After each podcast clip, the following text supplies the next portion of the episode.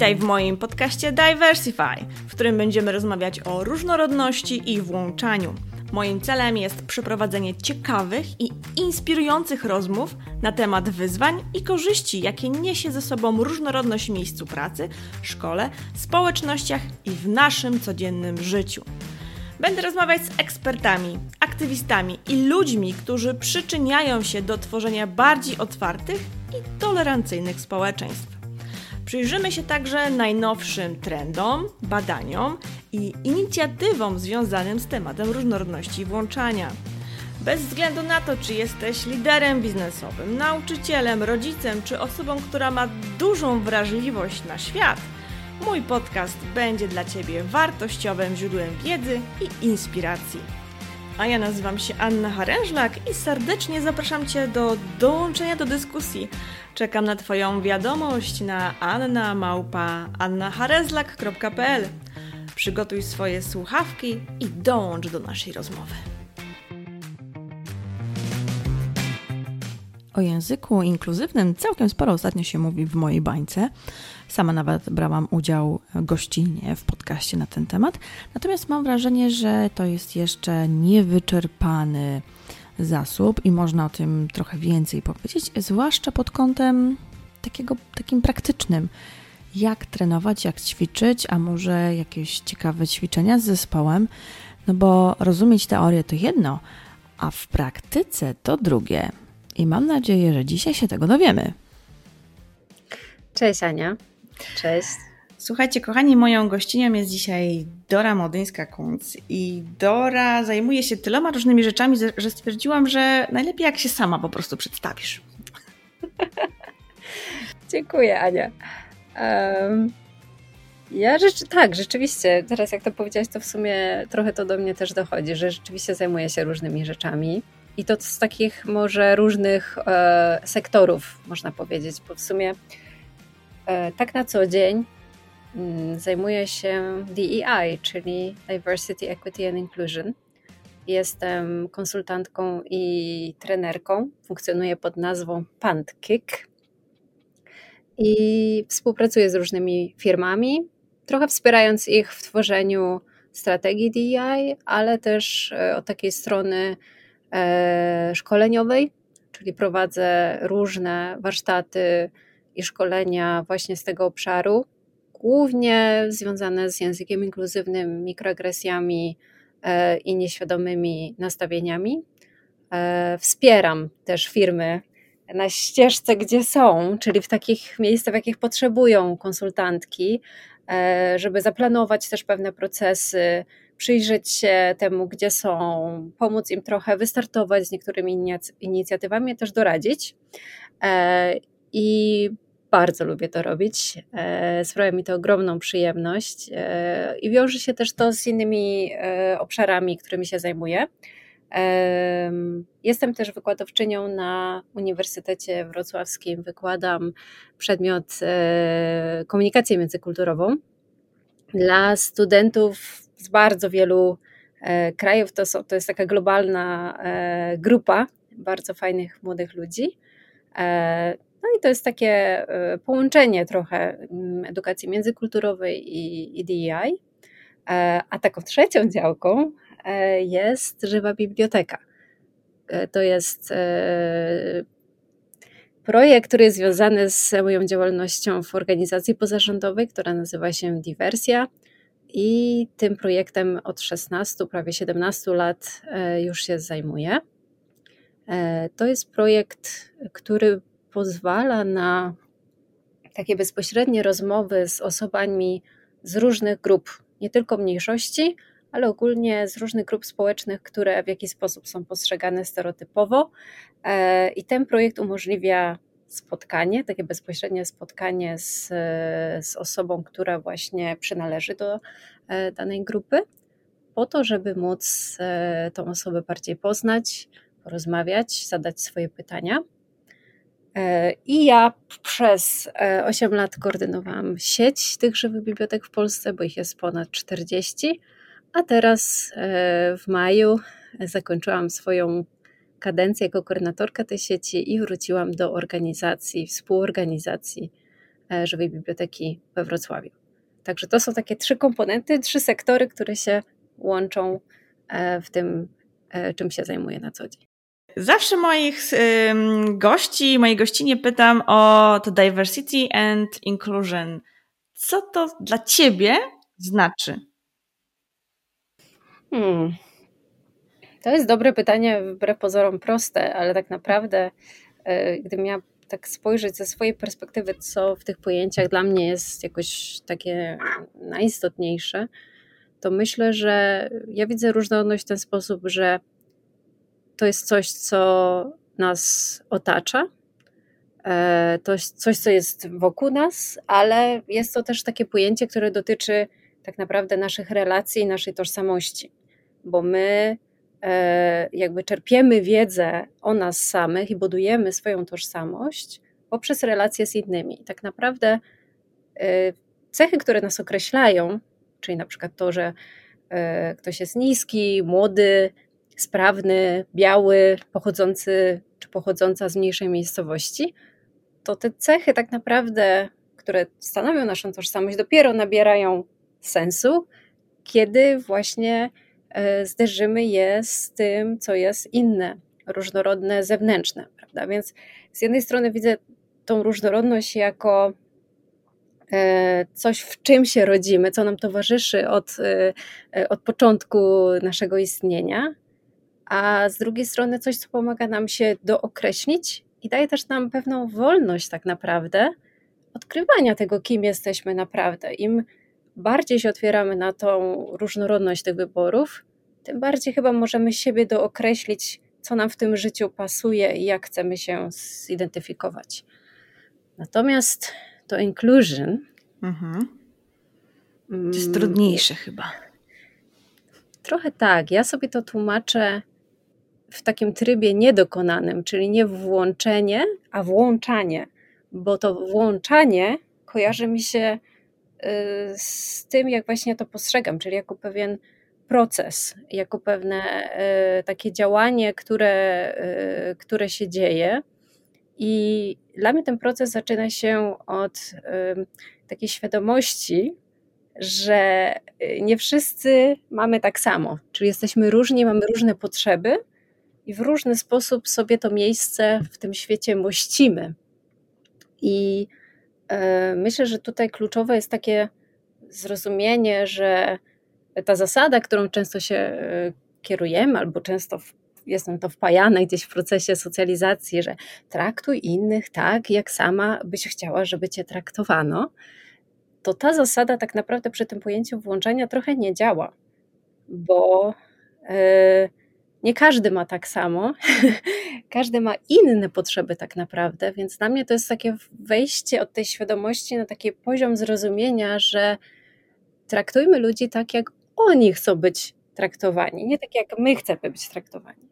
E, I dla mnie ten proces włączenia jest właśnie tym, tym takim e, taki ongoing process e, zastanawiania się, w takim razie, jeżeli nie wszyscy mamy tak samo, to jak ja mogę zrobić tak, żeby każdy czuł się e, komfortowo, żeby mógł, czuł się, żeby mógł e, czuć się sobą, żeby czuł się zauważony czy zauważona i czuł się, czuła, że e, jestem na dobrym miejscu. Tak bym to zdefiniowała. Tak, i to już tak można nawet pokazać bardzo, bardzo prosto na przykładzie tego, jak chcesz, żeby się do ciebie zwracać. Jak ty chcesz, nie czy ja będę ci mówić Ania, Anka czy Anusia, tylko jeżeli ty chcesz być Anią, to ty bądź Anią i ja tak będę do ciebie mówić, a jeśli ty mi powiesz, że nie cierpisz, kiedy mówi się do ciebie Anka, no to ja to uszanuję i nie będę mówić, chociaż mam 15 koleżanek Anek i wszystkie są z tym ok, nie? Tak. To jest taki bardzo prosty przykład, a jednocześnie ja cały czas się spotykam z tym, że słyszę. Słuchaj, ja na ciebie będę mówić Agnieszka, bo ty mi się tak zapamiętałaś, ty jesteś podobna do takiej Agnieszki, którą znam. Właśnie. Będziemy dzisiaj rozmawiać o języku inkluzywnym. Mam wrażenie, że jest to temat, że zaczyna być trochę taki kontrowersyjny, gdzie też osoby nie do końca czują, czym ten język inkluzywny jest, a czym nie jest, bo mhm. jak, e, jak czasami rozmawiam korytarzowo z kimś, to mi mówią, a to te feminatywy, nie? To mhm. y, archeolożka, antropolożka i te inne, no, lożki. No dobra, Dora, czym język inkluzywny jest, a czym nie jest?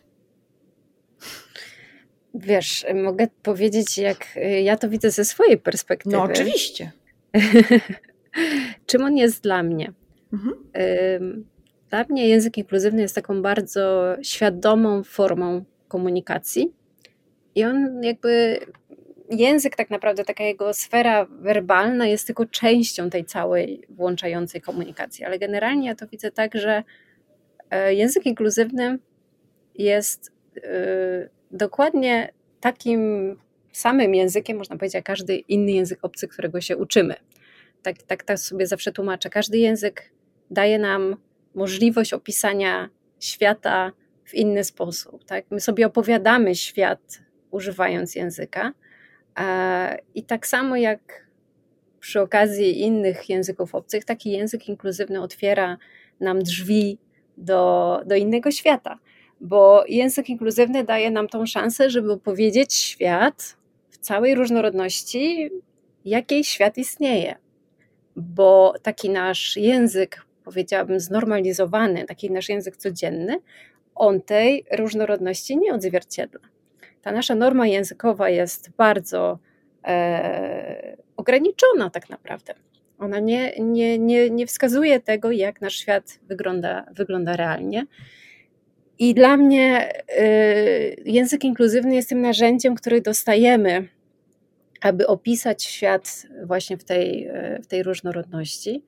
E, trochę to można porównać do tego, jak uczymy się jakiegoś języka obcego i nagle odkrywamy słowa, których nie jesteśmy w stanie przetłumaczyć na, na język polski. One są tak specyficzne dla danego kontekstu, pojęć, pewnych wyrażeń, e, że jakby dopiero używając tych konkretnych e, mm, wyrażeń, jesteśmy w stanie w ogóle opisać ten stan emocjonalny. Na przykład w języku Afrikaans mamy takie słowo kair.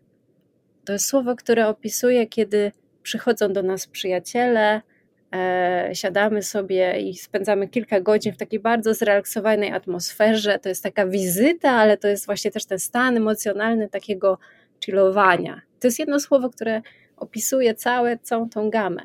Coś innego e, niż domówka. Co innego niż, coś innego niż domówka, tak. Zdecydowanie bardziej w stronę takiego e, chillowania. Mhm. Mm. Natomiast w języku inkluzywnym to na przykład może być E, słowo niebinarność, które nagle dostajemy jako narzędzie opisania pewnego, e, pewnego zjawiska, pewnego stanu, pewnej percepcji, e, i nagle mamy możliwość jakby wyrażenia tego, co wcześniej jakby nie było dla nas niedostępne, nie, niewyrażalne. A z drugiej strony, jakby z jednej otwieramy sobie te drzwi do tego świata, który nagle możemy lepiej opisać, bo mamy ku temu narzędzie, a z drugiej strony trochę e, otwieramy w sobie rzeczy, bo nagle zmienia się nasza percepcja, trochę sobie poszerzamy tą normę. E, ja to zawsze pokazuję na przykład e, w sytuacji, kiedy nie wiem, jesteśmy w pracy przy ekspresie do kawy i pada pytanie, czy jest normalne mleko, czy tylko owsiane. Nie? Co to znaczy normalne mleko? równie Czy owsiane normalne. jest nienormalne? Dokładnie. Picie owsianego mleka jest tak samo normalne, jak picie mleka innych saków. E, w momencie, kiedy zaczynamy myśleć o tym sposób, czy jest krowie mleko, czy jest owsiane mleko, my stawiamy te dwie opcje jako równorzędne. I, I to jest właśnie ta zmiana, którą my sobie podarowujemy, mówiąc w sposób bardziej inkluzywny, po prostu poszerzamy sobie tą normę. Ale jest też taki trzeci aspekt, powiedziałabym, który jest ważny w języku inkluzywnym, to jest to stwarzanie przestrzeni dla innych osób do samoidentyfikacji. Przez jakby wiele lat trochę patrzyliśmy na nasze społeczeństwo w taki sposób, że jest ono homogeniczne. Ono nigdy takie nie było, ale osoby z różnych grup nie miały tej przestrzeni na samoidentyfikację, na to, żeby same się określać, jak chcą, aby o nich e, mówić. Język inkluzywny stwarza tą przestrzeń w języku e, i dostrzega jakby obecność tych osób, tak żeby każdy w tej normie mógł się zmieścić, bo zmieści się na pewno. I to też pomaga jakby nam unikać pewnych e, uprzedzeń, które funkcjonują w języku. Jest mnóstwo wyrażeń, e, które nawet nie wiemy skąd się wzięły, zostały tak znormalizowane, że nawet się nad tym nie zastanawiamy, e, których dzięki właśnie takiej większej świadomości językowej możemy uniknąć. Ale powiedziałabym czasami, że również najbardziej inkluzywne może być to, że nie powiemy nic dlatego że czasami nadużywamy e, na przykład odwoływania się do wyglądu i bardziej inkluzywne może byłoby e, po prostu nie, nie używać jakichś, e, na przykład nie opisywać ludzi ze względu na wygląd, jeżeli to w ogóle nie jest w danej sytuacji potrzebne. Pamiętam sytuację z moją córką, która jest piłkarką. Poszłyśmy na mecz WKS Śląsk i pewien e, piłkarz, który świetnie grał, ona mi chciała koniecznie wytłumaczyć, o którego piłkarza i chodzi, że chciała mi skazać właśnie, że zobacz, jak on świetnie gra. No i ja, ale który? No ten, który biegnie teraz po prawej stronie, ale jaki ma numer? No nie widzę numeru, ale no ten, który teraz podaje. I ja patrzę, że on jest jedynym czarnym zawodnikiem na boisku ale jej nie przyszło do głowy, żeby go opisać w ten sposób, który mi przyszedł jakby od razu. E, ona znalazła inny sposób. I to jest też e, pewna cecha języka inkluzywnego, żeby zastanowić się, czy my zawsze musimy używać tych e, wyrażeń, nawet jeżeli one nie są stygmatyzujące, tylko czy to jest rzeczywiście nam potrzebne. No i wracając do pytania, czym język inkluzywny nie jest, no, no dla mnie to nie, to nie jest y, mówienie w języku neutralnym płciowo, czy w języku, czy w feminatywie. Oczywiście to jest część języka inkluzywnego, ale redukując język y, inkluzywny do, y, do takiego sposobu wyrażania, myślę, że gubimy gdzieś całe jego bogactwo i to, jak on jest zniuansowany.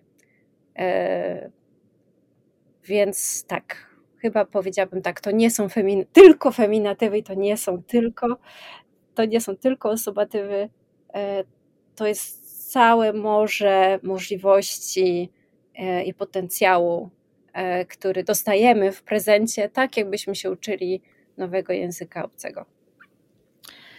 Ja często dzielę sobie świat między ludzi pracujących w korporacjach i pozostałych. Ci, mhm. co pracują w korporacjach, to czasami um, mają różnego rodzaju szkolenia z języka inkluzywnego. No, jednak coraz więcej tego się dzieje. A jakie są praktyczne korzyści stosowania języka inkluzywnego, zarówno przez ludzi, takich mhm. niepracujących w korpo i jeszcze nie może nie, nie wiedzących za wiele, i przez firmy też, no bo firmy mhm. po coś te szkolenia robią. To zacznę może od firm. E, jakie, jakie są może takie e, korzyści wynikające z, z stosowania języka inkluzywnego? Ja myślę, że przede wszystkim poprzez język my budujemy pewne poczucie przynależności u ludzi. To jest e, cały temat w ogóle związany z DEI, czyli tym Diversity, Equity Inclusion, jest niezwykle teraz istotny dla bardzo wielu firm. I zbudowanie takiego poczucia w pracownikach i pracowniczkach, że oni należą e, do tej organizacji, że my ich widzimy, e, że dostrzegamy ich obecność, że oni są częścią nas, jest niezwykle istotne. Nawet z takiego, powiedziałabym, biznesowego e, punktu widzenia, dlatego że szacuje się, że jakby to, nasze poczucie przynależności przekłada się na to, e, jak my się czujemy w tych organizacjach, więc przekłada się na nasze zdrowie psychiczne, przekłada się na naszą motywację, e, przekłada się na to, jak my jesteśmy efektywni czy efektywne. E, I są badania, które pokazują, że jakby zwiększenie poczucia włączenia o 10% przekłada się na obniżenie absencji wśród pracowników pracowniczych o 6,5 godziny na pracownika na rok. Więc jak firmy sobie to przeliczą, to jest to wymierna korzyść. Dlaczego warto budować to poczucie przynależności? A jego bez języka inkluzywnego się nie zbuduje, bo y, nie da się y, kogoś y, jakby zaprosić, włączyć bez stosowania języka takiego, jakie, jaki odpowiada tej osobie, tak, żeby ona się czuła w tym języku rzeczywiście widziana i ujęta. Myślę też, że że jest to związane bardzo silnie z takim budowaniem kultury organizacyjnej i takiego wizerunku w ogóle naszego też na zewnątrz. Tak? Jeżeli my y, komunikujemy, że jesteśmy firmą, która jest otwarta na różnorodność i chętnie zapraszamy tutaj różnorodne talenty, e, pracowników w różnym wieku, o różnych e, płciach, e, sprawnościach mhm. i tak dalej, a to nie jest widoczne w języku, to ten wizerunek nie jest wiarygodne. Mhm. I to często widać, że Brakuje jakby, spójności jakiejś. Tak, brakuje właśnie tej spójności. Ona jest deklaratywna, a tak naprawdę ona się nie przekłada na, na to, jak organizacja się komunikuje. No i myślę, że też jakby sposób, taką korzyścią ze stosowania języka inkluzywnego jest dotarcie do nowego grona klientów czy klientek. Jeżeli my umiemy E, zauważyć te potrzeby, zauważyć różnorodność wśród naszych klientów i klientek, to potrafimy, powinniśmy to e, również wyrażać w języku. Jeżeli potrafimy to zrobić, przyciągamy do siebie określone grono ludzi, którzy, którzy podzielają nasze wartości, e, i to nam poszerza pewną pulę też osób, którą, którą przyciągamy. Więc myślę, że Y, że te aspekty są no, niezwykle istotnie właśnie związane z, z całym w ogóle tak, taką świadomością tego, jaką jesteśmy firmą, jak to komunikujemy, kogo przyciągamy do środka naszej organizacji, ale też na zewnątrz.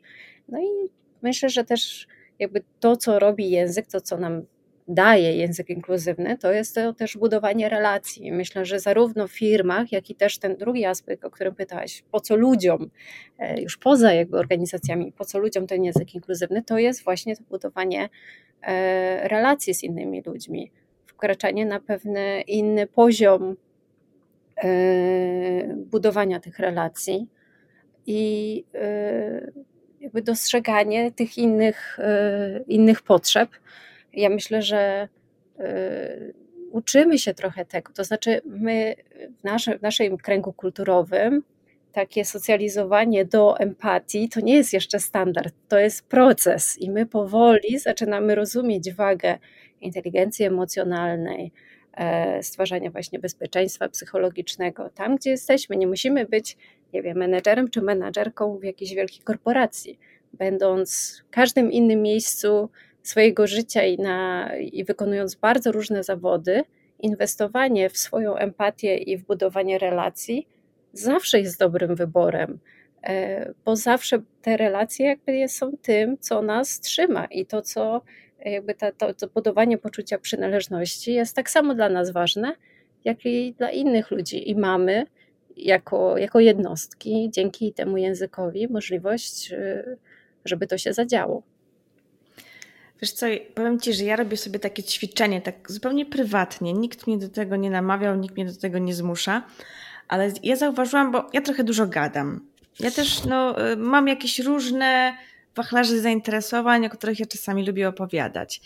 I często zdarzało mi się tak, że jak się z kimś spotykałam i tam, co tam u ciebie, co robisz, czym się zajmujesz po pracy, to coś ta osoba mi, wiesz, opowiedziała, a potem ja, a, bo ja też i się zaczynało, nie? Mm-hmm. I ja zaczęłam tak sobie ostatnio myśleć, nie dostałam żadnego feedbacku od nikogo, że no harężlak zastanów się, mm. tylko tak zaczęłam sobie myśleć, że ja tak robię i kurczę, chciałabym jednak, jeżeli ja jestem, bo jestem ciekawa tej osoby, ale gdzieś tam, wiesz, od razu, a, bo ja też, bo ja też, bo ja też to ci coś opowiem, nie? Mm-hmm. I kurczę, i tak sobie założyłam, że będę bardziej uważna też na tą drugą stronę, I też pod względem tego, w jaki sposób się do tej osoby zwracam. I też zaczynam już pytać, poznając nowe osoby, na przykład w pracy, jak chcesz, żeby się do ciebie zwracać, tak jak lubisz, żeby do ciebie mówić. Mhm. I nawet ostatnio mm, mamy takiego, e, takiego nowego mm, kolegę. E, I ja się go zapytałam, czy jak chcesz, żeby się do ciebie zwracać. I stwierdziłam ostatnio, że kurczę, miałam też takiego kolegę o imieniu Mariusz i ja zawsze do niego mówiłam Mario. Ja mówię, słuchaj Mariusz, a ty lubisz jak się do ciebie mówi Mario?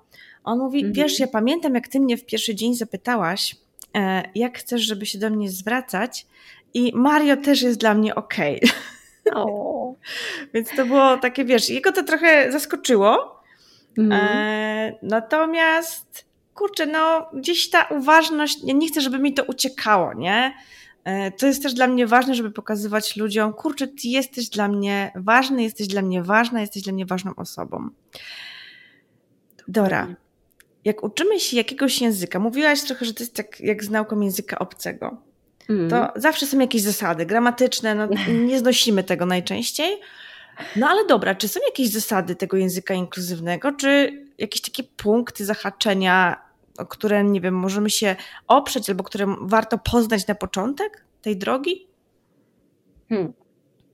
To jest bardzo fajne pytanie. E, to się trochę łączy z tym, jakby, czy są w ogóle jakieś zasady. Myślę, że jakieś zasady są, ale jakbym miała powiedzieć o takich bardziej ogólnych zasadach związanych z językiem inkluzywnym, to powiedziałabym, że y, pierwszą taką chyba mm, zasada jakoś mi źle tu brzmi, ale takim pierwszym ważnym punktem, na, na, którym chyba, na który zwraca uwagę język inkluzywny, to jest wrażliwość na odbiorcę czy odbiorczynię tego komunikatu. Nie? To jest trochę takie prze, prze, e, przełożenie trochę e, fokusa na e, te osoby, które, do, o których mówimy, do których mówimy, nie na nas, tylko właśnie na, na to oddanie głosu tym osobom zainteresowanym. To jest ten przykład, który właśnie podałaś, nie? Jak chcesz, żebym do ciebie mówiła? Czyli stwarzam jakby tą przestrzeń, mam tą uważność i tą wrażliwość na to, że ja nie zakładam, jak ty chcesz, żebym do ciebie mówiła, robię tą przestrzeń. Myślę, że, że to, to, to czego zaczęłaś, to jest jedna właśnie z tych e, zasad, taka wrażliwość na, na odbiorcę, odbiorczynię. E, drugą powiedziałabym, to jest takie rozdzielenie między intencją a efektem. Bo ucząc się języka inkluzywnego, myślę, że to nie tylko chodzi o to, żeby nauczyć się pewnych wyrażeń czy właśnie słów, które nie są stygmatyzujące, to jest bardziej nawet chyba o tym, żeby umieć oddzielić, jaka jest moja intencja a jaki jest efekt? My w takiej komunikacji bardzo często, takiej codziennej, bardzo często się fiksujemy na tym, że jeżeli coś powiemy, komuś to nie pasuje, to my, a przepraszam, to w ogóle jakby ja nie miałam takiej intencji, słuchaj, to się nie obrażaj.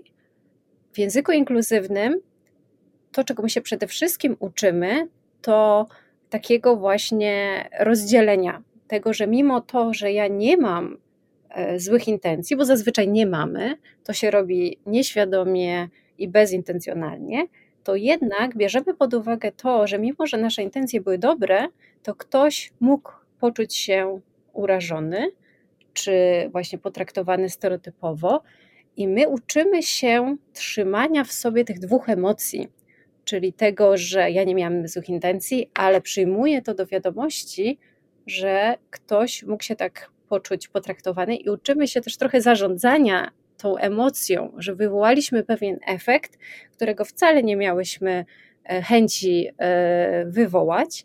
E, I myślę, że tutaj w języku inkluzywnym to jest niezwykle istotne, żeby nauczyć się takiego patrzenia na, swoją, na swój sposób komunikacji, że to jest trochę rozdzielone i ważniejsze w języku inkluzywnym jest to, jaki jest efekt tej komunikacji, a nie jaka była nasza intencja. I myślę, że jedną też z takich e, zasad języka inkluzywnego jest wzięcie odpowiedzialności za to, co powiedzieliśmy, powiedziałyśmy. I mimo, że jakby nasze intencje mogą być dobre, to jesteśmy w stanie jakby przyjąć to, że naruszyliśmy, naruszyłyśmy czyjeś granice e, i podejmujemy wysiłek, żeby wziąć za to odpowiedzialność, przeprosić, bez tłumaczenia się, uznać prawo tej osoby do tego, że tak to postrzega i wykonać pewien wysiłek, pewne, podjąć pewne zobowiązanie do tego, że w takim razie ja chcę to zrobić lepiej, chcę się na przyszłość nauczyć, jak nie popełniać tego błędu. Myślę, że to, ta odpowiedzialność jest niezwykle istotna, bo to nie, w języku inkluzywnym to nie funkcjonuje tak, że przy, przychodzimy do kogoś i nie mówimy, słuchaj, jakbym miała popełniać jakieś błędy, to wiedz, że ja na pewno nie miałam złych intencji, jakby załóżmy od razu, więc nawet jak ja coś będę źle mówić, to po prostu uznaj, że ja mam dobre intencje i jesteśmy na czysto. Nie. W języku inkluzywnym bierzemy tą odpowiedzialność i robimy rzeczywiście ten taki świadomy krok w stronę naszego własnego uczenia się i poszerzania swojej świadomości. Um, jeszcze dwie rzeczy przychodzą mi do głowy. Jedna z nich to jest to, że język inkluzywny jest bardzo elastyczny i on się bardzo szybko zmienia. I ta norma, e, powiedziałabym, jest taka trochę umowna, bo owszem, e, jakby mamy dostęp do e, osób z różnych grup, które nam mogą przekazać tą informację, jak chcą być identyfikowane, ale to nie jest tak, że to jest pełna zgoda.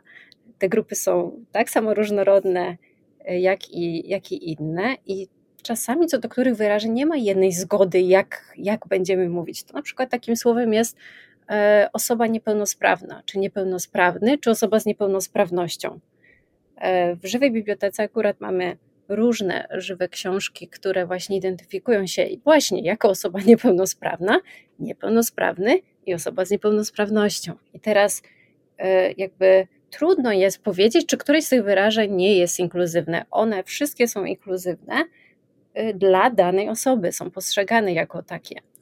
Więc y, powiedziałabym, że jest to język też o tyle trudny, że wymaga takiego, takiej gwiazdki w zasadzie przy wszystkim, co mówimy, że odnosi się w określonych okolicznościach do określonych osób, a najlepiej po prostu zapytać y, konkretną osobę, jak do niej mówić, wtedy mamy większą pewność. Już ostatnia rzecz obiecuję.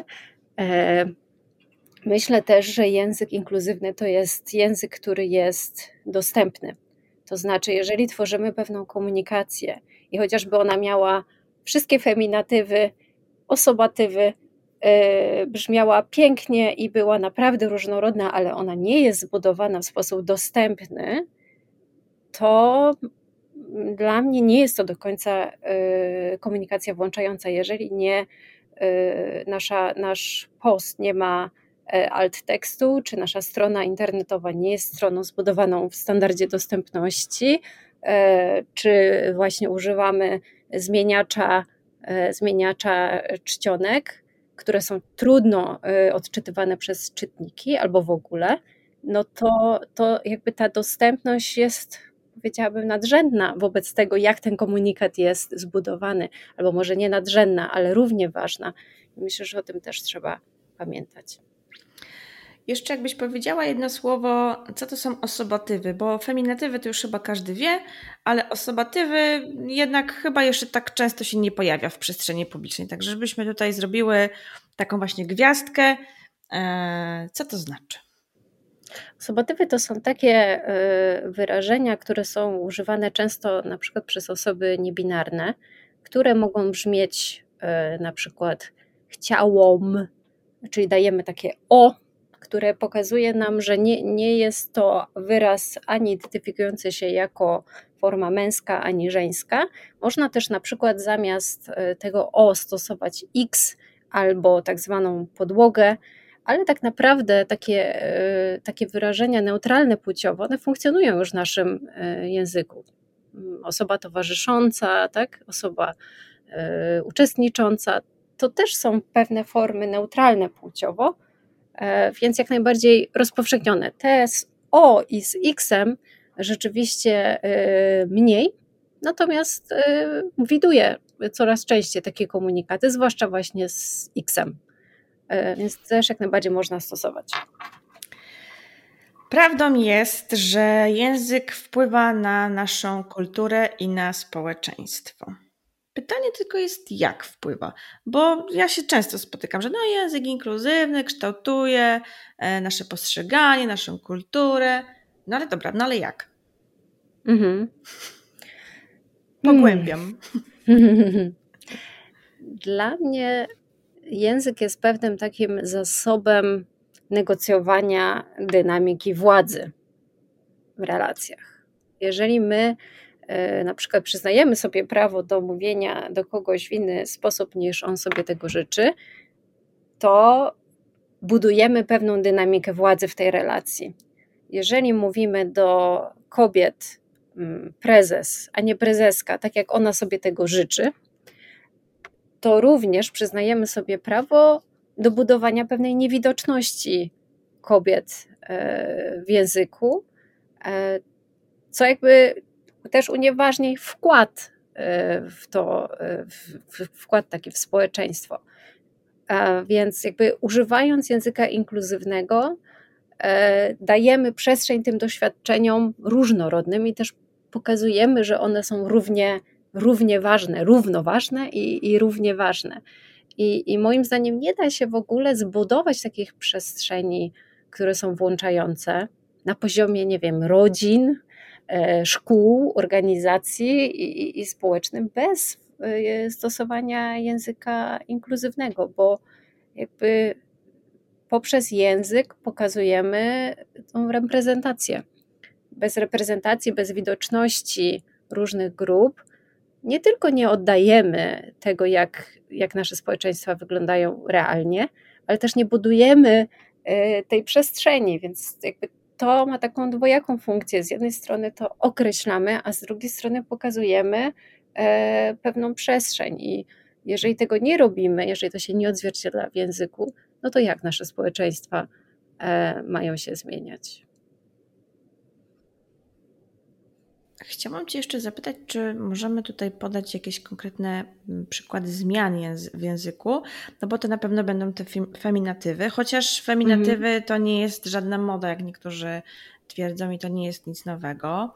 Druga rzecz to właśnie te osobatywy, o których powiedziałaś. Mhm. O, co jeszcze? Rozmawiałam kiedyś z kolegą, który zwrócił mi uwagę na bardzo fajną rzecz. Co jak inaczej wyglądałoby nasze postrzeganie e, gejów, lesbijek, gdybyśmy zamiast mówić o orientacji seksualnej, mówili o orientacji płciowej.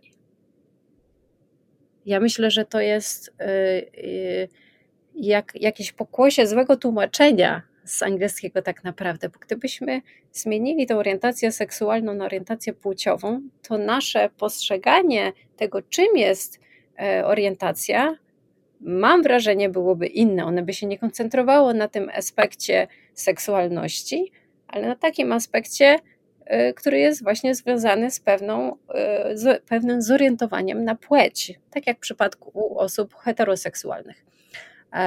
Więc to jest taki jeden przykład, który, który przychodzi mi do głowy, żeby, że możemy tutaj się przyjrzeć temu, ale również te wszystkie takie wyrażenia związane właśnie E, homoseksualista, e, takie iste, ista albo ość, to są takie, e, takie wyrażenia, których dziś już raczej nie stosujemy, właśnie przez to, że one gdzieś przesuwają fokus na rzeczy, które są tak naprawdę mniej istotne w, w tym wszystkim. I, i, I, dlatego stosujemy na przykład gay, tak, czy lesbijka. Również takim wyrażeniem, które często się pojawia, to jest na przykład e, osoba transseksualna zamiast na przykład osoba transpłciowa, czyli takie e, termin też już taki może bardziej powiązany e, gdzieś właśnie z taką sferą medyczną bardziej, którego już nie stosujemy.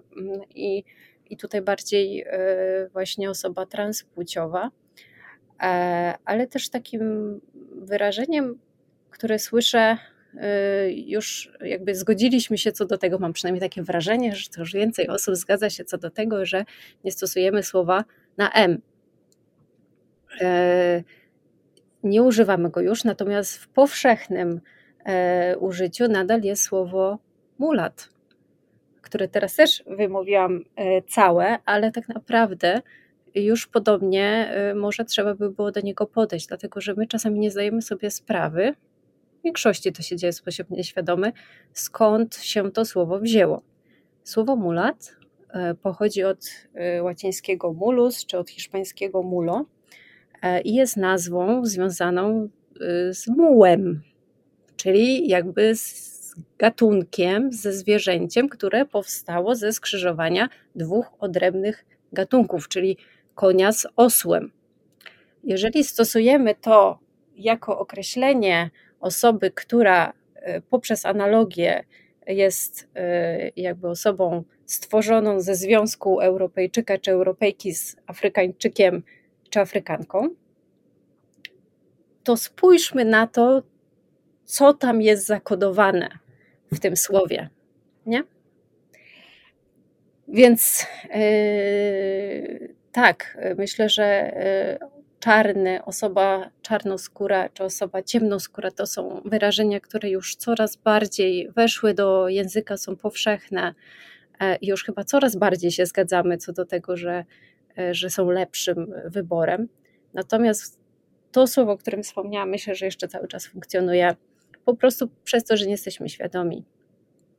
E, natomiast są też niektóre takie wyrażenia, które w języku są tak znormalizowane, że my już jakby w ogóle nie zwracamy na to uwagi. Jak idziemy kupić, nie wiem, e, rajstopy i, po, i mówimy, że chcielibyśmy, chciałybyśmy je kupić w kolorze cielistym, to pani nam nie da brązowych rajstop, prawda? Da nam je w kolorze beżowym, hmm? podejrzewam. A przecież kolor cielisty No właśnie, bo nie myślimy, bo to jest tak dla nas e, jakby naturalne, mhm. funkcjonujące, że już w ogóle nie myślimy o tym, że przecież kolor cielisty równie dobrze może być kolorem, kolorem brązowym i jest wiele osób, dla których tym kolorem jest. Tak. Mhm. No dobra, a jeszcze słowo o m, mm, takich e, wyzwaniach, ponieważ pracujesz z ludźmi, pracujesz w tym temacie już wiele, wiele, wiele bardzo długo i masz na pewno mm, taką obserwację, z czym ludzie mają największy problem, e, zaczynając posługiwać się językiem inkluzywnym, no bo te pierwsze kroki na pewno są takie niezdarne. Mhm. No to jest tak chyba jak y, z innymi zmianami w ogóle w tym obszarze diversity, equity and inclusion. Jakby y, nie wiem, jak coś powiedzieć, więc lepiej nic nie powiem, lepiej nic nie będę zmieniać, bo jeszcze coś chlapnę, E, i, i wyjdzie głupio. Czyli właśnie tak brak wiedzy dokładnie jak ja mam mówić i, i nie chcę nikogo urazić, więc za wszelki wypadek nic nie będę zmieniać. E, to jest jakby pierwsze takie, taka obawa. E, druga, mam wrażenie, że ludzie się boją ośmieszenia. To znaczy, jest taka grupa osób, to chyba to można było za, zaobserwować właśnie na przykładzie feminatywów, E, że jest taka grupa osób, które przyznaje sobie prawo do tego, żeby właśnie e, ośmieszać e, osoby, które używają feminatywów. Mm. Natomiast myślę, że zawstydzić można nas tylko tym, czy, czego my się wstydzimy. Jeżeli dla nas stosowanie feminatywów jest ważne i ma swoją moc, jesteśmy tego świadomi, świadome, to jakby te komentarze mogą sobie zostać, natomiast one nie muszą wpływać na to, że my się e, wycofamy z, z używania tego języka, ale jest to oczywiście niekomfortowe i, i nie powinno istnieć, bo każdy powinien mieć swój wybór co do tego, jak, e, jak mówi. Ale jest też jakby druga strona trochę tego medalu, bo jest też, ja to nazywam taką policją do spraw języka inkluzywnego. To znaczy teraz wszystkie osoby, które nie mówią w sposób inkluzywny, my będziemy poprawiać mhm, i, pouczać. Na, na, i pouczać. tak. I tak się nie mówi. I my teraz tak nie mówimy. I zawsze myślę sobie, że to trochę tak jak, e, jak dzieci uczą się e, mówić w swoim e, ojczystym języku. Przecież nie biegamy za nimi i nie poprawiamy słuchaj, nie mówi się włączać, tylko włączać i, i, i tak dalej. Bardziej robimy to przez modelowanie, tak? Czyli jakby chcesz, yy, mówiłeś mi, że włączyłeś światło, tak? nie potrzeba w języku inkluzywnym, tym bardziej, że nie da się tego do końca zrobić, kogoś, kto będzie tu stał na straży i przypilnowywał, żeby teraz wszyscy używali odpowiednich e, form. Ja myślę, że ludzie tego chcesz, tego też się obawiają i tego też chcą uniknąć. Takiej po prostu takie poczucia, że nagle już nic nie mogą powiedzieć e, tak, żeby nie zostać skontrolowanym. Dla mnie to też jest częścią języka inkluzywnego, takie nieprzyznawanie sobie prawa do tego, żeby teraz wszystkich kontrolować i strofować. Mówmy, modelujmy to, pokazujmy. To jest naturalne, to się pojawi w pewnym momencie, ale myślę, że tak, taka hiperpoprawność e, w języku inkluzywnym niczemu dobremu nie służy. Dora, jeszcze Cię trochę pomęczę, bo jeszcze chciałabym wiedzieć, jeżeli jakaś organizacja chciałaby zacząć, wiadomo, że mm. naj, najtrudniejsze są zawsze pierwsze kroki. Ja to zawsze mówię, jak już zacznę, to już pójdzie, nie? Z czymkolwiek, nawet, nie wiem, z pisaniem artykułu. Najważniejsze jest zacząć. Więc mm. gdybyś miała dać taką radę, jakie są te pierwsze kroki, które można zacząć stawiać, żeby używać tego języka inkluzywnego, to co by to było? Mhm. Hmm. Możemy się przyjrzeć e, jakby na różnych poziomach w organizacjach, nie? Bo, bo to może być taki poziom też bardzo indywidualny. To zależy też w jakiej osoba jest, e, jest funkcji. Wiadomo, że jeżeli to jest osoba odpowiedzialna za komunikację, będzie zaczynać e, trochę, na, trochę w innych obszarach i, i na innym poziomie, ale tak patrząc jakby na, na przekrój organizacji, załóżmy, że jestem sobie taką Dorą, która po prostu pracuję na jakimś stanowisku w korporacji i spodobał mi się ten temat, jest to dla mnie ważne. Co ja mogę zrobić? E, no, zacząć przede wszystkim od mówienia w tym języku, e, czyli stosowania tego na co dzień w mailach, e, w, podczas takich rozmów nieformalnych, podczas spotkań zespołu, używanie feminatywów, używanie języka neutralnego płciowo, poszerzanie e, tej normy, stosowanie na przykład e, ja e, na przykład mam męża, natomiast kiedy przedstawiam się w gronie osób, zawsze mówię, że to jest mój partner, dlatego że gdzieś poszerzam tą normę tej relacyjności. Partner może być również moim mężem, ale partner czy partnerka dla innych może oznaczać tą samą relację, więc staram się to poszerzyć, otworzyć e, tą przestrzeń. I, i, I myślę, że takie drobne zmiany w takim codziennym funkcjonowaniu dużo znaczą. E, to może się na przykład przekładać na to, że ja sobie wpiszę zaimki do swojej stopki mailowej, czy ustawię je na Slacku, czy tam na innym komunikatorze, z którego korzystamy. E, używanie właśnie feminatywów e, w nazwie swojego stanowiska i stosowanie tych feminatywów w stosunku do stanowisk innych koleżanek. Nie opisywanie ludzi po wyglądzie, chociażby to. Możemy sobie taki nawyk wyrobić. Opisujmy ludzi po kompetencjach, po ich mocnych stronach, po różnych innych cechach, które nie są związane z ich wyglądem. To się naprawdę jakby da e, wyrobić sobie taki nawyk na takim e, poziomie zespołu, takie zapytanie ludzi, jak chcą, żeby się do nich zwracać. Ja znam zespoły, które funkcjonują w taki sposób, że ludzie latami mówią do siebie e, e, po prostu kalecząc, można powiedzieć, swoje mm, imiona, bo na początku nie zapytali, a teraz po trzech latach to już głupio głupio jest, kiedy wiemy, że nie do końca nam wymawianie tego imienia idzie i nie wrócimy do tej rozmowy. Pierwszym krokiem w zespole może być właśnie wrócenie do tej rozmowy. Słuchajcie, mam taką świadomość, nie mówimy do siebie w sposób prawidłowy, może yy, mówimy do siebie tak, jak ktoś sobie tego nie życzy. Poświęćmy teraz 10 minut na to, yy, żeby porozmawiać na ten temat i nauczyć się. To są czasami zespoły globalne, gdzie rzeczywiście te imiona są trudne do nauczenia się, więc tutaj nie ma jakby sobie też co jakby wyrzucać, że jest to dla nas trudne. To jest naturalne, że to jest dla nas trudne. Natomiast nie ma nic złego we wróceniu do tej rozmowy i przy, przeznaczeniu na to czasu teraz, nawet jeżeli pracujemy ze sobą e, już kilka lat.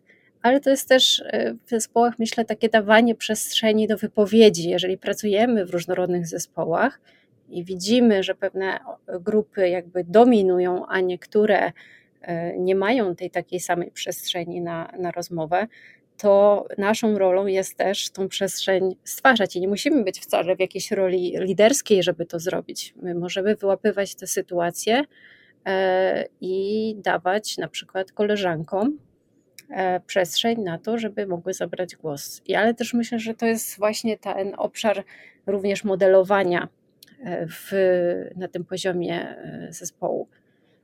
Przechodząc na ten poziom organizacji, od czego zacząć, no ja myślę, że warto przyjrzeć się naszym dokumentom, bo czasami komunikacja e, wewnątrz czy tam na zewnątrz jest piękna, natomiast nasze dokumenty nie jak się do tego mają, bo cały czas tam jest pracownik i e, uczestnik, a przecież e, na te dokumenty można spojrzeć takim krytycznym okiem i, mhm. i, i zobaczyć, czy one rzeczywiście E, odnoszą się do wszystkich, czy one się odnoszą do mężczyzn, kobiet, osób niebinarnych. Jak możemy zmienić język naszej dokumentacji, żeby na przykład osoba, która dołącza na, do naszej organizacji, odnalazła się w tym języku, którego e, używamy. E, to jest też kwestia zmiany nazw, nazw stanowisk. Czasami wystarczy jedna decyzja i, i te nazwiska, te, przepraszam, nazwy stanowisk można, e, można zmienić. Mhm. Ale to jest też ta e, różnorodna i taka włączająca dostępna komunikacja wizualna, bo my się czasami skupiamy, skupiamy na tej e, warstwie werbalnej, natomiast język inkluzywny to jest też ta komunikacja wizualna. Jak wyglądają zdjęcia, którymi ilustrujemy, E, nasze wydarzenia, tak? czy rzeczywiście one odzwierciedlają różnorodność e, organizacji, w której pracujemy. Więc temu się też Tylko młody, przyjrzeć. dynamiczny zespół. Dokładnie, dokładnie.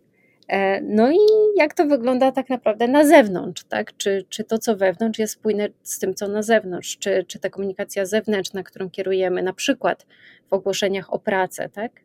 E, żebyśmy się właśnie przyjrzeli, jak te ogłoszenia o pracę są konstruowane. I, I tak jak mówisz, właśnie, nie tylko pod kątem tego, czy tam na pewno jest napisane ekspert, ekspertka, prezes, prezeska, bo to jest jedno, e, ale też właśnie przyjrzeniu się tym ogłoszeniom pod, pod takim kątem, czy my czasami nieświadomie nie kodujemy w jakichś słowach e, takich przekazów, które właśnie nie są inkluzywne. Tak jak mówisz, dynamiczny my sobie kodujemy jako młody. E, wspierający kodujemy sobie jako kobiecy. Przywód, przywódczy komunikujemy sobie jako męski. To, e, to jest zakodowane, to nie są słowa neutralne. Nie? I, I też w taki sposób warto się tym e, ogłoszeniom o pracę e, przyjrzeć. No i dostępna strona internetowa. To, to, co jeszcze raz myślę, podkreślę na temat tego, jak język inkluzywny łączy się z tym, żeby to było dostępne. Kiedyś miałam taką sytuację, moja znajoma, która odpowiadała za komunikację wewnętrzną w pewnej polskiej firmie, e, po szkoleniu z języka inkluzywnego, gdzieś tam sobie zrobiła e, sama dla siebie, nagle zmieniła styl komunikacji tego, co w środku Zaczęła właśnie mhm. pisać z podłogą, feminatywy, osobatywy i zaczęło się, że co to za głupoty. Co to za głupoty mhm. ona robi, nie? Co, co to w ogóle znaczy?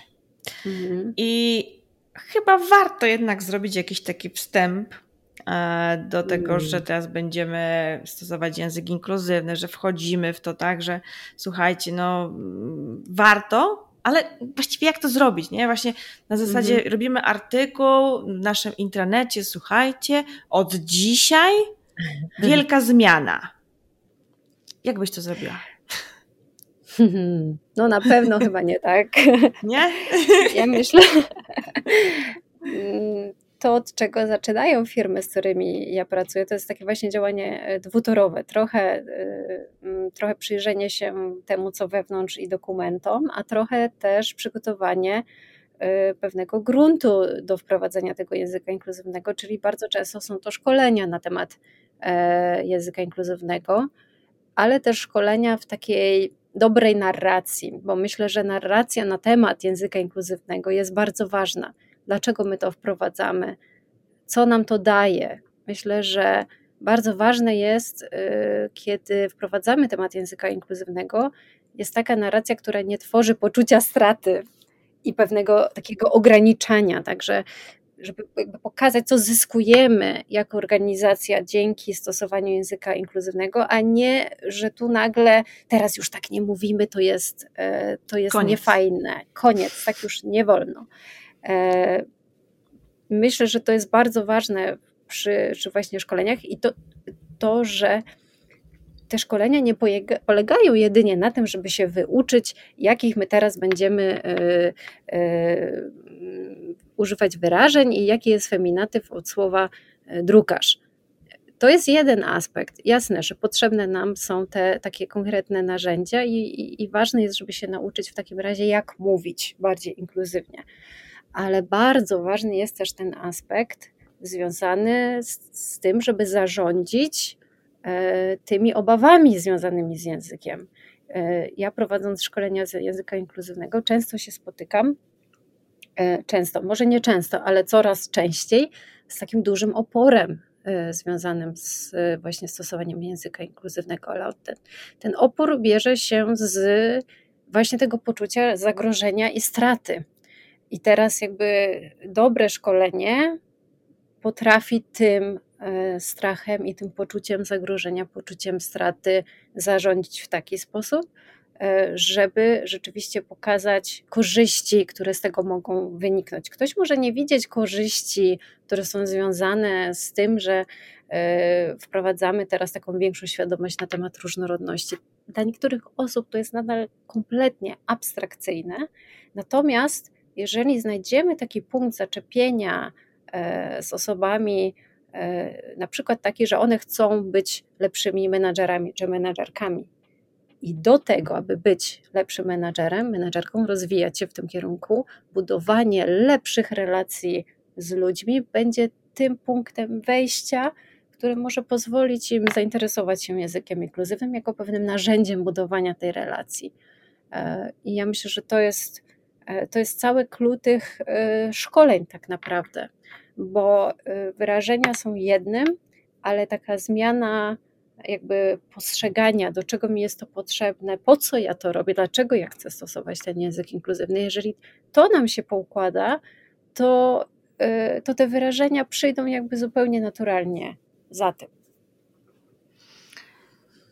Jeszcze mam takie pytanie. Załóżmy, że przyjdzie do ciebie osoba, która bardzo chciałaby w swojej organizacji, w swojej firmie, nie wiem, małej, dużej, stawiać pierwsze kroki, ale mówię ci, słuchaj Dora, no bo powiedzieli mi z zarządu, że no nie dadzą mi budżetu na takie szkolenie zewnętrzne. Ja muszę coś sama, czy sam mm, zacząć tutaj robić. Jakieś takie podpowiedzi na ćwiczenia albo takie techniki, które możemy zastosować, żeby ci pracownicy nasi mogli sami tak jakby trenować, doskonalić tą umiejętność mm -hmm. stosowania języka inkluzywnego. Jak to można mm -hmm. zrobić, zanim jeszcze pójdziemy po szkolenie zewnętrzne? Mm, jest, po pierwsze, jest dużo materiałów dostępnych w języku polskim z języka inkluzywnego. To warto sobie też poszperać troszkę w e, różnych zasobach. Natomiast taką metodą, którą ja bardzo lubię, ona jest bardzo prosta. E, e, ona się nazywa Flip it to test it. To jest, e, jest też TEDx na ten temat e, przez, e, zrobiony przez Kristen Pressner i ona pokazuje taką metodę flip it to test it, czyli jakby odwróć to, odwróć ten komunikat i zobacz, jak się z tym czujesz. Czyli jak na przykład widziałam niedawno, bo to było przy okazji Dnia Kobiet, taką komunikację, było było takie zdjęcie, pięć e, kobiet z organizacji i podpis Girl Power. Nie? I ten flip it to test it polegałoby na tym, że sobie wyobrażamy odwrotną sytuację, czyli na przykład pięciu dorosłych mężczyzn z naszej organizacji i podpis Boy Power. Czy zrobilibyśmy to? Czy to jest komunikat inkluzywny? No właśnie, pewnie nie. I to jest, jeżeli czujemy, że coś w tym komunikacie odwróconym nam nie gra, jakieś emocje się tam pojawiają, to to jest taki trochę test na to, czy rzeczywiście ten komunikat, który chcemy zrobić, jest e, inkluzywny, czy nie. Albo na przykład, nie wiem, słyszymy taki komunikat: uśmiechnij się, złość piękności szkodzi. Wyobraźmy sobie ten komunikat nadany do mężczyzny. Czy on w ogóle. Czy on I by się jeszcze pojawił? przez mężczyznę drugiego. Dokładnie. Ogóle... Dokładnie, dokładnie. Nie? Także to są takie, to jest taki bardzo prosty sposób, tak, flip it to test it. Um, albo na przykład takie zdanie, nie wiem, moje marzenie jest takie, żeby dziewczynki mogły zostać tym, kim chcą, kiedy dorosną, naukowcami, lekarzami, astronautami. No to e, let's flip it to test it. Moje marzenie jest takie, żeby chłopcy mogli zostać tym, kim chcą, kiedy dorosną, naukowczyniami, lekarkami, astronautkami czujemy, czujemy, że nie? A kiedy przeczytam to pierwsze zdanie, ono nie brzmi nam dziwnie, bo no właśnie mamy to znormalizowane, nie? Ten, ten brak użycia feminatywów jest znormalizowany. Kiedy sobie zrobimy ten flip it to test no nie gra nam, prawda? Nie ma to, nie ma tutaj samej takiej zgody, więc yy, nie wiem, żart o blondynie, a nie żart o blondynce. O blondynce, mhm, jasne. Nie słyszałam nigdy o blondynie. Prawda? Super ćwiczenie. A kiedy już się zdecydujemy na jakieś szkolenie, warsztaty, mm, coś, co hmm. mogłoby się przydać naszym pracownikom, e, to co to powinno być? To mogą być warsztaty, czy, czy właśnie szkolenie stricte związane z językiem inkluzywnym. Jest kilka osób, które y, się tym zajmują. Warto między też angażować. Ty? Między innymi ja, ale jest też dużo naprawdę bardzo świetnych trenerów i trenerek, również samorzeczników i samorzeczniczek. Myślę, że w pierwszej kolejności powinniśmy angażować osoby, e, które e, identyfikują się z daną grupą, takiego, takich wyrażeń, takiego języka, jak chcemy się nauczyć, zaprośmy te osoby do współpracy. Natomiast myślę, że warto też zwrócić uwagę, żeby to nie były tylko osoby samorzecznicze, ale też osoby, które mają doświadczenie trenerskie bo tak jak właśnie wspominałam wcześniej, potrafią się pojawić różne napięte sytuacje, więc to nie tylko musi być osoba, która e, w sposób taki samorzeczniczy opowie o swojej grupie, o języku, który jest adekwatny, nie stygmatyzujący, ale też będzie potrafiła zarządzić E, tą dynamiką w grupie i zaadresować pewne e, wątpliwości, ale też e, ważne są tak naprawdę te, te inne warsztaty czy szkolenia takie pokrewne, związane z językiem inkluzywnym. To mogą być ćwiczenia związane z nieświadomymi nastawieniami, które również bardzo silnie się pokazują w języku, albo mikroagresjami, to nawet bardziej. Także te trzy tematy myślę, że są ze sobą bardzo powiązane i, i od nich warto zacząć. Dobijamy pomału do brzegu. Na koniec mhm. chciałabym Cię zapytać jeszcze o to, czy są u nas, może nie tylko w Polsce, ale może znasz y, też jakieś międzynarodowe, jeśli to będzie jakieś trudne, żeby znaleźć na naszym podwórku, fajne mm, praktyki albo case study z, mhm. dotyczące właśnie wprowadzania tego języka inkluzywnego w miejscu pracy. Mhm. Myślę, że świetną robotę zrobiło Bank Paribas E, z tą swoją kampanią Wystarczy słowo, by zacząć e, zmianę. Oni mają taką wręcz e, wyszukiwarkę na swojej stronie, gdzie można wpisać dane słowo i ono, ta wyszukiwarka pokazuje nam, jaka będzie, jaki będzie feminatyw od mhm. tego słowa. Zrobili też to świetne badanie w lutym 2022, jak język kształtuje rzeczywistość. Myślę, że ta kampania naprawdę wielu osobom uświadomiła, E, jakie znaczenie ma stosowanie e, feminatywów, mhm. E, bo ono pokazuje, że jeżeli właśnie zamiast o naukowcu mówimy o osobie, która zajmuje się prowadzeniem eksperymentów naukowych, to jakby udział kobiet jako przedstawicielek właśnie tego zawodu rośnie z 20 do 40%. To jest ta magia właśnie obecności, reprezentacji. Myślę, że, że to, to, to, to był świetny case, e, który, który Paribas zrobiło. E, ja ostatnio pracuję z bardzo fajną organizacją, która jest w takiej e, fazie intensywnego wzrostu, zaczyna zatrudniać osoby i widzę na przykład, że oni reklamują e, widzę ich ogłoszenia, bo też śledzę oczywiście moich klientów, patrzę jak to wygląda realnie, nie tylko na szkoleniach, więc e, widziałam ich ogłoszenie o pracy, że właśnie za, zatrudniają, to akurat było ogłoszenie w języku angielskim, że właśnie zatrudniają technician, technician i na jakby ilustracją tego była spawarka, czyli kobieta, która spawa. Aha. I myślę sobie, ta warstwa wizualna jest czasami tak niesamowicie e, ważna. Także to jest też taki fajny case pokazujący, że można od początku istnienia firmy budować włączającą organizację. Ale na koniec zaskoczycie może tym case'em, no. bo to było dla mnie największe zaskoczenie tak naprawdę. Na początku roku, kiedy właśnie moja córka, która jest e, piłkarką, to już mówiłam, ale właśnie e, to był dla mnie taki największy szok, kiedy poszłam na spotkanie dla e, rodziców e, z trenerami i z trenerkami.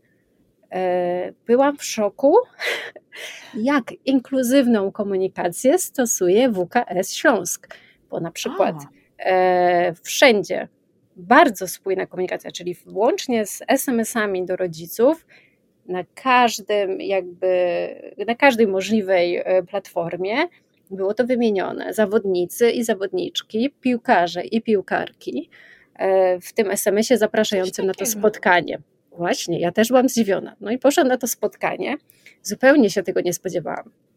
Na każdym slajdzie, w każdej wypowiedzi, to było za każdym razem powtarzane przez różne osoby i z wysokiego szczebla tej organizacji, poprzez e, trenerów właśnie i trenerki, mhm. mężczyźni i kobiety, konsekwentnie, to było zawsze trenerzy i trenerzy, trenerzy i trenerki, bramkarze i bramkarki, uczestnicy, uczestniczki, zawodnicy i zawodniczki. zawodniczki. Siedziałam, biłam niemalże brawo, bo i na slajdach, i w wypowiedziach to było tak spójne i tak naturalne, że po prostu aż zrobiłam zdjęcie i mówię WKS Śląsk, taki case, takiego języka inkluzywnego, tego się nie wow. spodziewałam. To wskazuje też oczywiście kompletnie na moje stereotypowe podejście i postrzeganie e, klubów sportowych.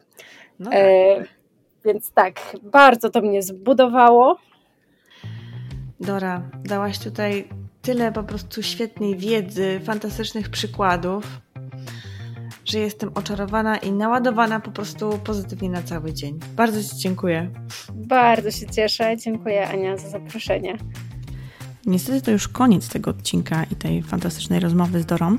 Koniecznie zerknij do notatki do tego podcastu, ponieważ wrzuciłam tam namiar na komiks, który Dora przygotowała po naszej rozmowie. Natchniona naszym, e, naszym podcastem, naszą rozmową, więc koniecznie zerknij, na pewno Ci się przyda. A w kolejnym odcinku zaczniemy taki cykl mm, Miesiąca Dumy. To będą moje rozmowy z osobami, które biorą udział w Miesiącu Dumy. Będą to osoby z NGO-sów, z firm, a także po prostu osoby, które uczestniczą w marszach, w paradach czy celebrują Miesiąc Dumy. Do usłyszenia. Cześć!